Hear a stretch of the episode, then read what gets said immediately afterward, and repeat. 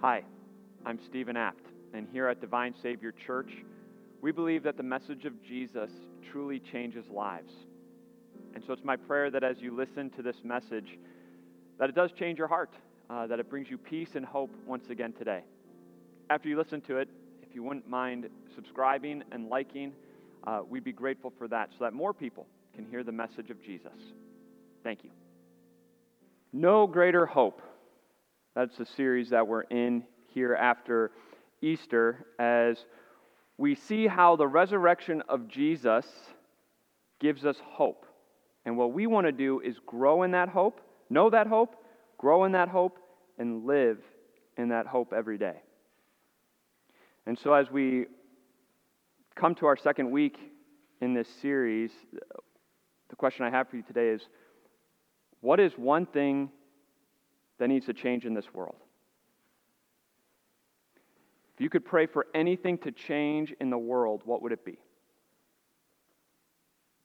What is one thing that you need that you pray that God changes it?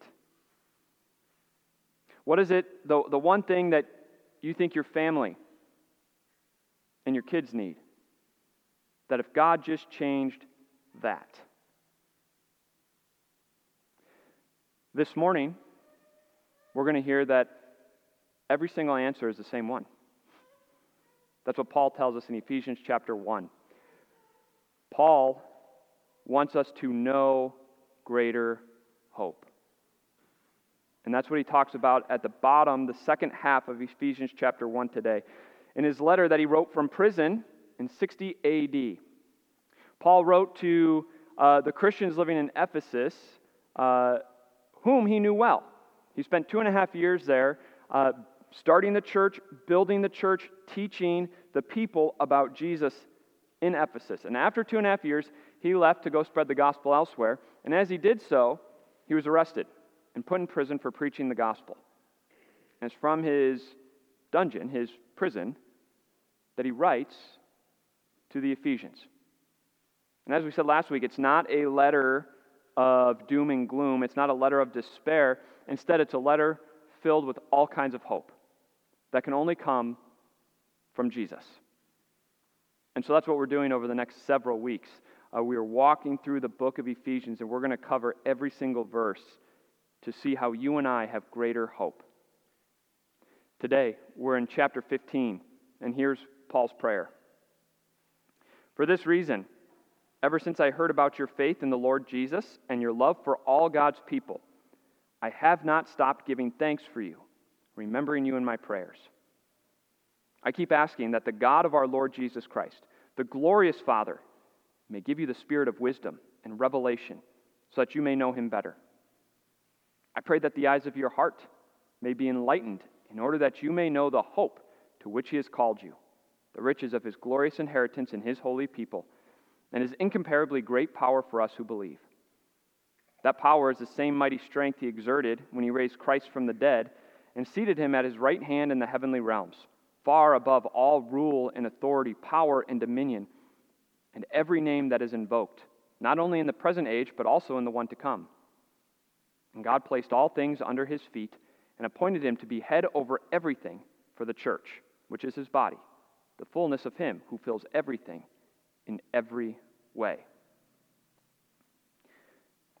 It's really not that many verses, and yet it's jam packed with just incredible truths for you and me. Uh, just Paul starts right away. Ever since I heard about your faith in Jesus, the vertical, and your love for all God's people. It's the vertical relationship with Jesus, knowing the love that our Jesus has for us that inspires and motivates love for other people. And not just the, the feeling of love, but agape love, unconditional and undeserved love for other people. Paul says, Ever since I heard about this, I haven't stopped giving thanks for you, remembering you in my prayers.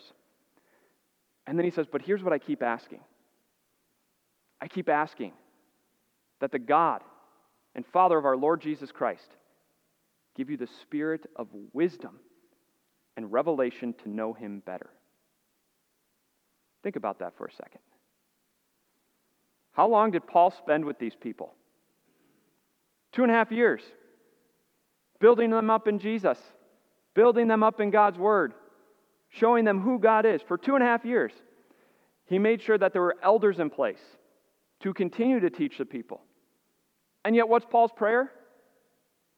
I'm asking that God gives you his spirit more, his spirit of wisdom and revelation, so that you may know him better. He doesn't say, You know God, I know you know God, and so what I've been praying for is your marriage problems. What I've been praying for is the persecution you're going through. I, have been praying for your economic, economic hardship and that God would, would bring you prosperity. I've been praying that, that He solves your hunger problems. No. I pray that no matter what's going on, I keep asking that God helps you know Him better. It's an incredible prayer. What kind of knowledge is Paul talking about? There's head knowledge and, and then there's heart knowledge, and what Paul wants is for those two to collide together, right? There's head knowledge. I know a lot about God. I know a lot of facts. I can spit out the stories to you. I can spit out characteristics of God. And then there's heart knowledge that trusts it. Do you know who has a lot of head knowledge about God? A lot of facts about God? The demons, Satan. James chapter 2, James says, You believe that there's one God. Good. Even the demons know that and they shudder. Isn't it interesting that the demons know that there's only one God? Where our world believes in all kinds of different gods, the demons know there's one God. They know it, and it terrifies them. That's head knowledge about God. What Paul's asking is that the Spirit come, the Holy Spirit come and give us wisdom and revelation about who God is so that we know Him better. Not only facts, but trust. God is omnipotent, He's all powerful. What does that mean for me? And, and trust it. Know Him better. This is the prayer that Paul has for the Christians in Ephesus and for you and me. What do you and I need? It's your first point today to know God better. This doesn't mean that you shouldn't pray for all those other things. There are other times in the Bible that, that God invites us to pray for those things. He wants us to pray for those things. But what's the number one thing that we need? The spirit of wisdom and revelation that we know God better. In other words, there's no graduation from God. We've got this uh, starting point class. It's 10 weeks to, to get to know God, what He's done for us, what He is doing for us, and what He will continue to do for us. Uh, it's starting point. There's no graduation. It's not like, oh, I finished the class, I'm good. No. We need to know God better. And how do we do that? We open up the Word of God. And the Holy Spirit works through the Word of God to help us to mine the depths of God and know Him better. And you know the crazy thing is?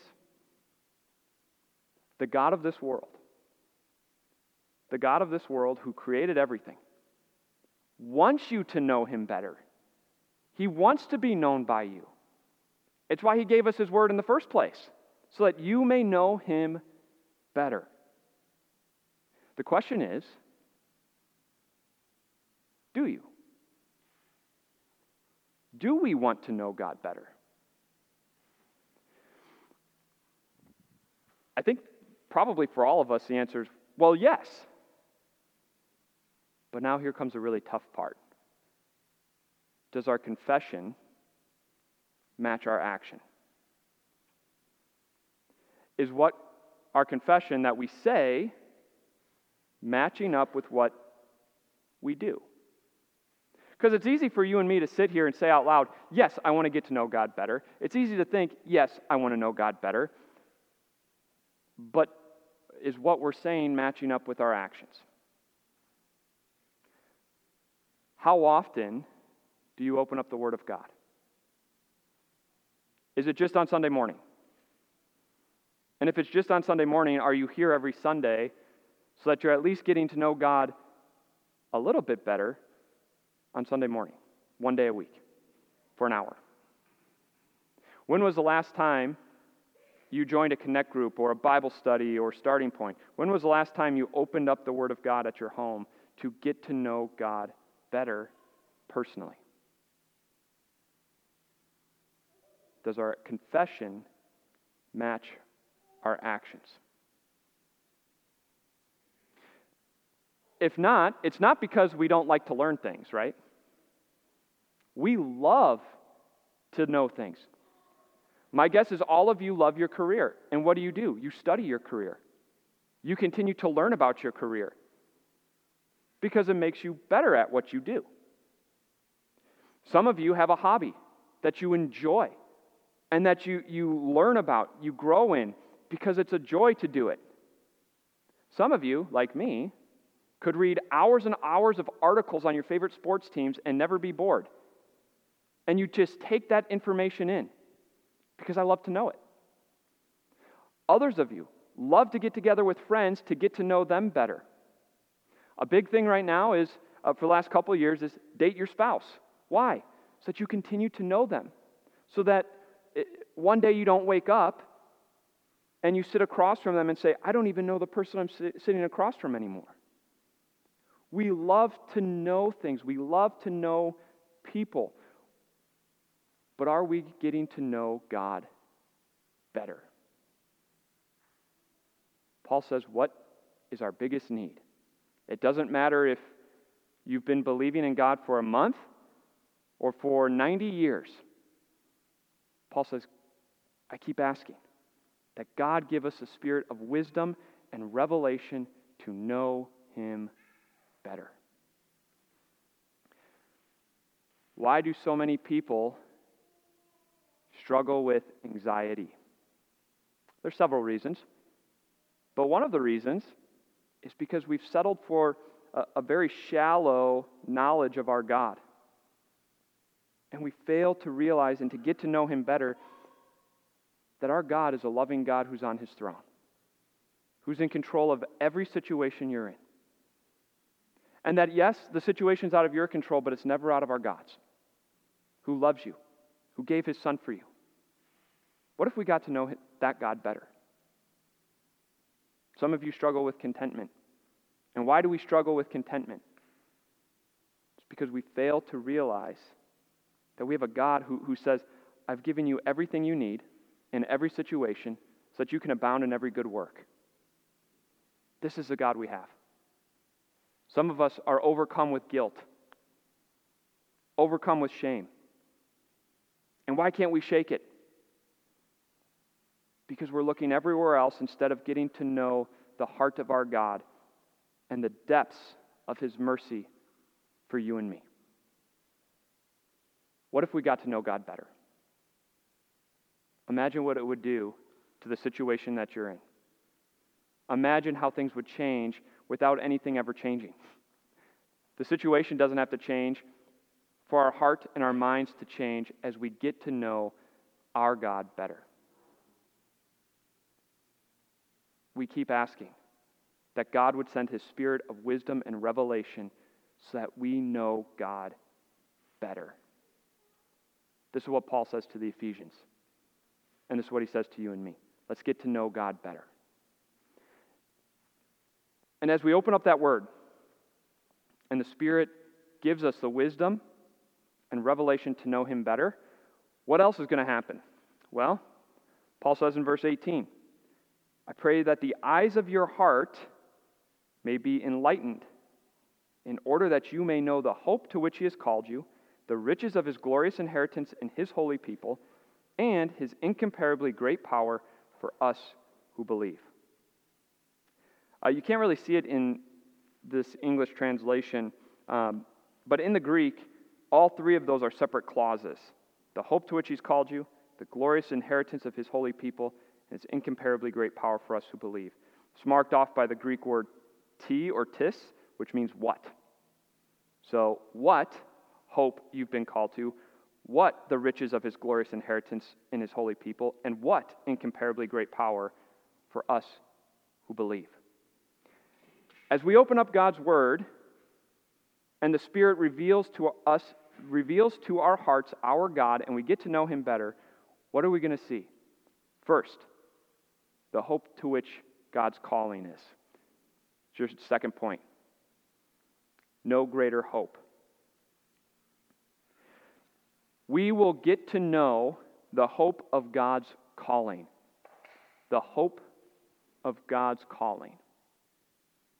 Uh, the English says uh, the hope to which He has called you. It, it's not the season of life we're in, it's not what we're doing right now. That's the hope that He's called us to. It's God's calling. And what's God's calling? 1 Corinthians chapter 1 says that God has called us to fellowship with Jesus Christ. To, to have unity with Jesus Christ. It's God's salvation. It's the calling of God's salvation that He's called you to. He's called you to eternal life. He's called you to the forgiveness of sins. He's called you to righteousness. Not to be righteous, but or not so that you can be righteous, but so that you are righteous through Jesus. He's called you to the hope of knowing that one day you'll have an incorruptible body as you rise from the dead. This is God's calling to you unity with Jesus Christ, and it's yours through Him. And it's a certainty through our God. There's a, a I heard a preacher once say, uh, that he was talking to a group of people who, who were doubting whether they were saved, doubting their faith. And the preacher said, Here's what you need to do if you are doubting. You need to go outside today, look up to heaven, and say, Father, I give my life to you, and I'm claiming my salvation today. And then drive a stake into the ground where you did it. And then, if you're ever doubting, Come back and look at that stake and know that your salvation is yours. It sounds good, doesn't it? But I've never done that. I never will do that. And I pray you don't do that either. Because you know what I know is going to happen to me? I'm going to leave that stake, and not even 10 minutes when I, before I get home, I'm going to sin in some way. Whether it's a prideful thought, whether it's a judgmental thought, lustful thought. Maybe it's I've lost patience with my kids. I'm going to sin in some way, and then I'm going to come back and look at that stake and I'm going to say, Did I really mean it? There's no hope when I have my eyes looking at myself. There's no hope when I, I claim something for myself because my heart is so fickle. Instead, where's the hope? It's not in a stake that I drove through the ground, it's in the stake that Jesus was crucified to. It's in the stake that our God says it's through this merit, Jesus' merit, His work, His forgiveness, that this is yours. This is my calling to you, and it's yours through Jesus Christ. That is where certainty comes from, and that's the hope of God's calling, and it's yours. And it doesn't matter what situation you're in. It doesn't matter if you have failed miserably or if you're an extreme success. This is your hope of God's calling, and it's a certainty because of Christ. This is what He's called you to. No matter what you're going through, it's yours. The second phrase we will know know your value. As we get to know God better, we're going to see the hope to which He's called us, and we're going to see our value. Where does that come from? The second phrase that Paul says is to uh, the riches of his glorious inheritance in his holy people. We know what an inheritance is it's something that's passed down from one generation to the next. And in Paul's day, uh, this is how people really made their wealth. Uh, this is how they became important. Son worked for dad, for dad's business, and he was taken care of. But son didn't become wealthy until dad died and business became his and all of dad's wealth became his. And then he had everything. That's what an inheritance is. And normally, as we read Scripture, uh, Scripture a lot of times talks about our inheritance being God's kingdom, our inheritance being heaven with God. And that's true. But that's not what this says. It's God's inheritance in His holy people.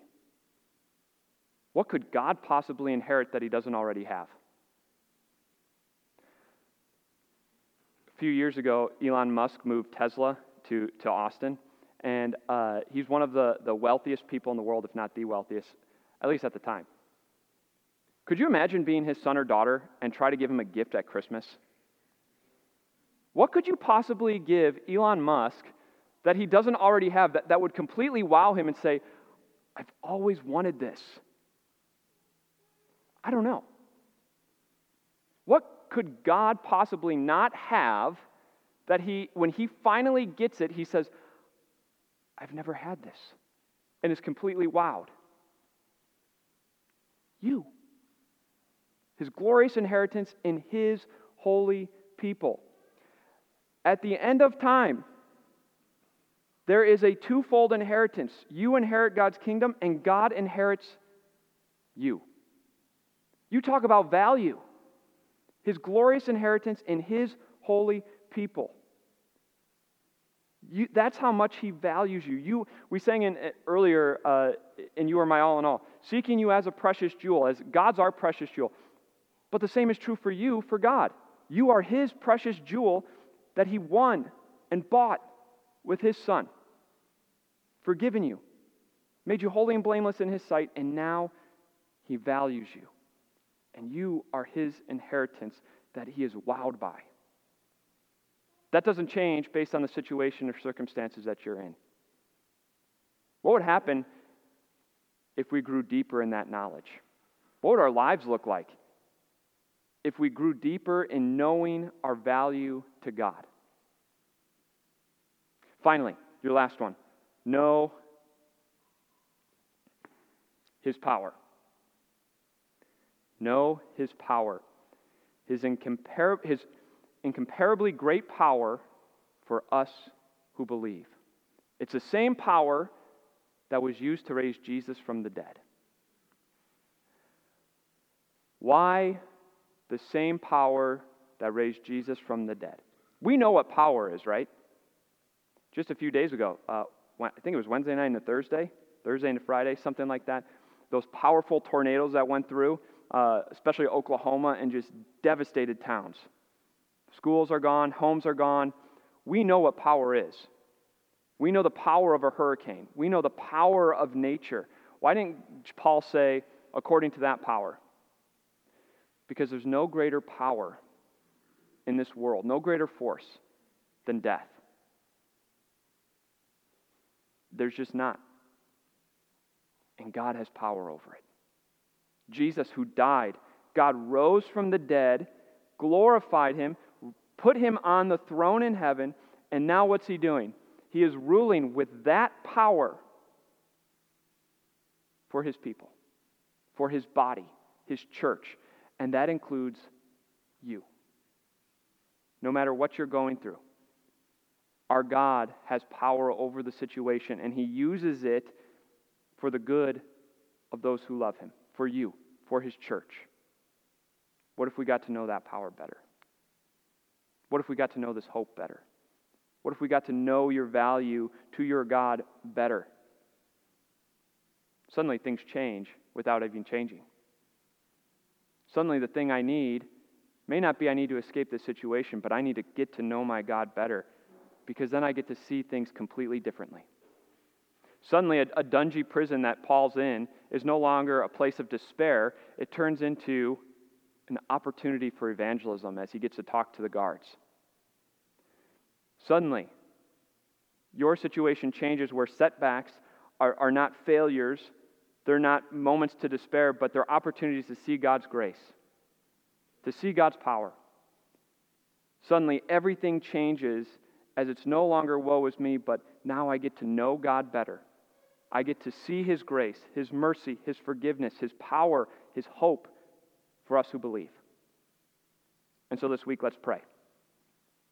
Here's your challenge every day, wake up and pray. Give me the spirit of wisdom and revelation, God, that I may know you better. And fill me with the hope that is you. Amen. Let's pray. Father in heaven, we thank you uh, that you want us to know you better.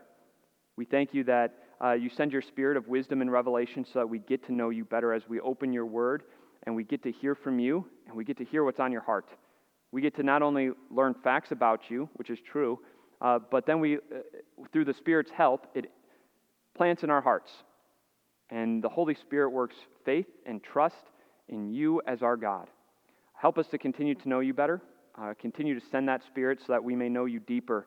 Because all of us have things that are going on in our life. All, all of us have things that we wish would change. Uh, and yet, we know that you are using all those things so we get to know our God better, the God who loves us, who's merciful, compassionate. We get to know the hope for which you have called us better. We get to know our value to you. We get to know your power that's at work in our lives. And so, help us to pray this prayer every day so that we grow in the hope that is Jesus Christ, the resurrection of the dead, the life eternal, your calling. We ask you to be with us and help us to grow in this this week. It's in Jesus' name we pray. Amen. Please. Thank you again for listening to this message today. It's my prayer that uh, it has changed your heart as you grew in the message of your Savior Jesus. Again, if you wouldn't mind liking and subscribing, we'd be grateful for that. God bless your day.